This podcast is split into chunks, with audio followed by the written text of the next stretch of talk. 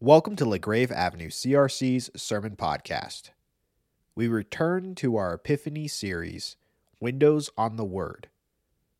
How do you feel about the zealous side of Jesus? Do you think that we should have more zeal in our own lives? What would happen if we were more zealous? You're listening to Jesus in the Temple by Reverend Christy Mannion.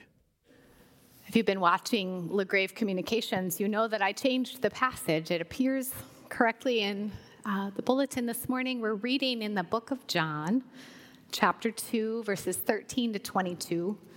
That's on page 1649 in the Pew Bibles. And John writes this When it was almost time for the Jewish Passover, Jesus went up to Jerusalem. In the temple courts, he found people selling cattle and sheep and doves, and others sitting at tables exchanging money. So he made a whip out of cords, and he drove all from the temple courts, both sheep and cattle. He scattered the coins of the money changers, overturned their tables. To those who sold doves, he said, Get these out of here. Stop turning my father's house into a market. His disciples remembered that it is written, Zeal for your house will consume me. The Jews then responded to Jesus, What sign can you show us to prove you have authority to do all of this? Jesus answered them, Destroy this temple, and I will raise it again in three days. They replied, it's taken 46 years to build this temple, and you're going to raise it in three days? But the temple he had spoken of was his body. After he was raised from the dead, his disciples recalled what he had said. And then they believed the scripture and the words that Jesus had spoken. This is the word of the Lord. So we're in a series, Windows on the Word, and that means we're, we're looking at different um, scenes from the life of Jesus around our windows. And this one, for this week, Jesus in the temple, is a little bit hard to find. If you look about a third of the way forward here on the east side and you see Jesus at the triumphal entry coming in on the donkey, down and to the left from there is the picture. Some of you can see it if you're really close, but it's going to be tricky if you're in the balcony um, or over here. So you can refer to it also on the bulletin cover. But if you look at that image, you will see Jesus whip ready for action. He literally has the high ground there in the picture. He's on the steps, he's coming down, arm in a backswing, ready to drive out the animals and the merchants the money changer there is cowering behind a table that's tipping over. The coins are clattering to the floor. The merchant selling birds sort of has his arm out defensively, like he's ready to ward off this onslaught. If you look closely in that image, you see a yellow panel between Jesus and the people.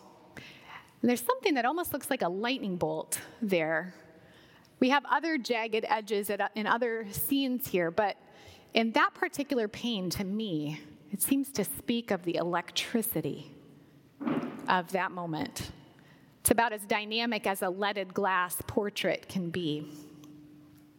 In the early 1300s, another artist, an Italian named Giotto, painted a fresco that was commissioned for a family chapel. And in Giotto's version, there are two kids that appear behind Jesus near the disciples. So one of the little children has his face buried into the tunic of John, and John's got his arm around him. And another child leans up against Peter's legs. He's clutching a bird. He almost looks like he wants to disappear into Peter. It's as if that artist is saying, Jesus, should such a thing as this be done in front of the children? What's going on here?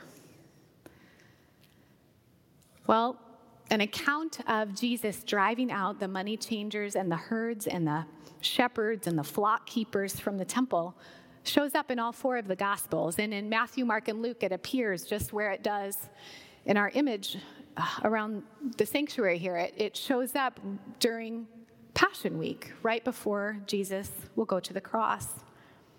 And on a purely human level, disrupting this, this temple system sure seems like it would be the sort of thing that temple authorities wouldn't stand for.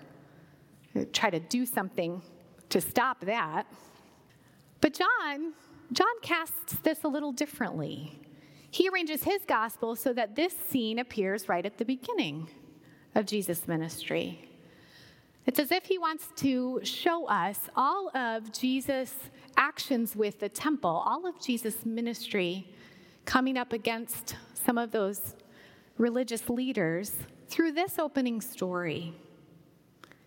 It's a sign Jesus gives through which the rest of his ministry is witnessed. It's the week leading up to the Passover, and the streets of Jerusalem are thronged, mobbed with pilgrims. Crowds would rival those at a peak day in Disney World. The smell of baking bread and roasted meat is wafting on the air. And as Jesus approaches the temple, the clink of coins is punctuating the sounds of animals, parents directing children, family groups on the move. Because every Jewish adult male has to come to the temple to pay the temple tax with temple approved currency. And every household has to come to the temple to sacrifice a temple approved animal according to their means. And it's hard to know exactly when it happened, but over time, those coin changers, those shopkeepers from the streets of Jerusalem began to overflow into the outer court of the temple. It was convenient, really, for those travelers. Why drive your own lamb all the way from Galilee or the Decapolis, risk hurting it on the way, and having no sacrifice to offer? So the argument could be made that those folks inside the temple, the coin changers, the keepers of the flocks, were providing a service. Look how thoughtful they are, making it so convenient for those beleaguered travelers. But finding sellers of cattle and sheep and pigeons and money changers sitting at their tables in God's house it's more than Jesus can take. So he weaves together a whip of ropes, flicks his wrist, makes contact with the flank of an ox. Giddy up! Get out of here! The bankers start scrambling to gather their ledgers and their spilled coins, and Jesus starts turning over their tables. Get this stuff out of here! My father's house is not a market. And although Fortress Antonia is right next door, no soldiers, no temple police that materialized to stop Jesus. The disciples stand nearby. What is going on? Jesus acts alone, one man on an outsized mission. And the words of Psalm 69 ring in the disciples' ears zeal for God's house will devour me, consume me. God's pa- Jesus' passion for the honor of God's house is not a flash of impulsive anger. It's not something that blazes up out of nowhere. It is deliberate. It is purifying and it's hot. What what is it, Jesus, that's bothering you so much about this? Is it that the market is squeezing out the non Jewish believers coming to worship there in the court of Gentiles, the closest they could get? Is it that unscrupulous money changers are fleecing people coming to worship? Maybe. But it's clearest from Jesus' words that he's offended by distractions and dishonor. and even the displacement of reverence for a holy God. What is noisy and commonplace and maybe even corrupt has crept into the place where God dwells. Maybe others could walk past kiosks and cash registers and blue light specials in the narthex and not bat an eye, Scott Hoezee writes. But Jesus took the affront of all of this personally. So I have a question for us. Who would you rather get to know? Gentle Jesus, meek and mild? Or zealous Jesus, mean and wild?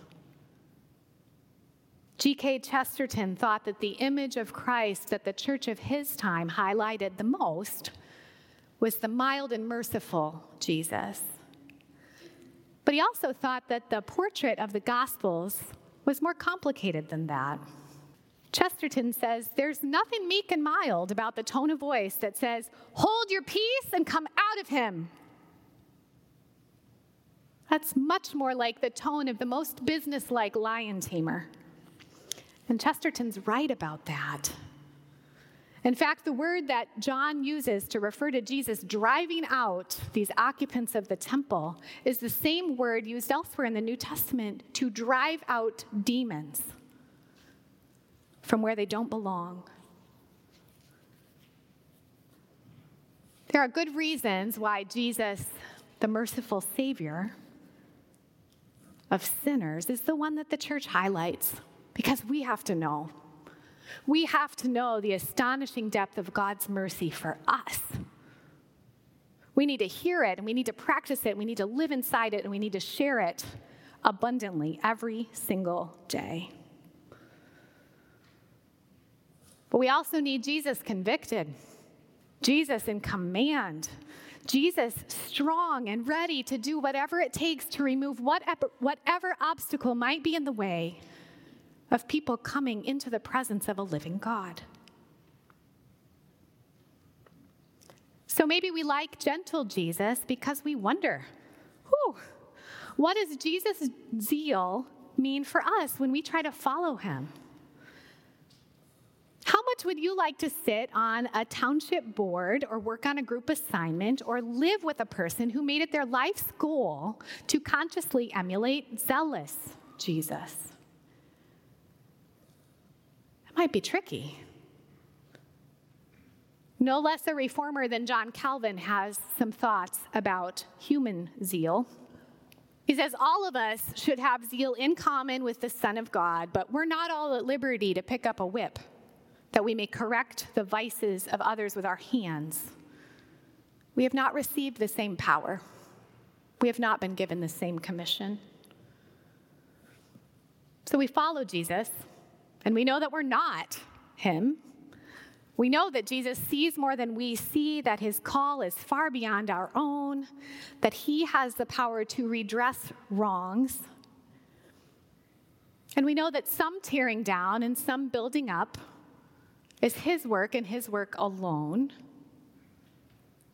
But still, what's a person to do when zeal gets stirred up in her soul and she cannot let it go? Sometimes the Holy Spirit steals, uh, stirs up zeal in us. It shakes us up and it gets our attention. It draws our attention to something broken, something wrong. When it rises up, we can't help but notice. But trying to address the wrong that zeal identifies, that takes some work takes some wisdom and discernment and time. We have to test our convictions and our inclinations and our motives.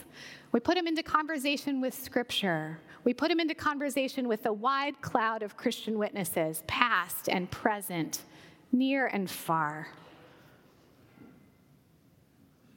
We test them through the lens of Jesus, the crucified, the one whose zeal led him to lay down his life for enemies and sinners.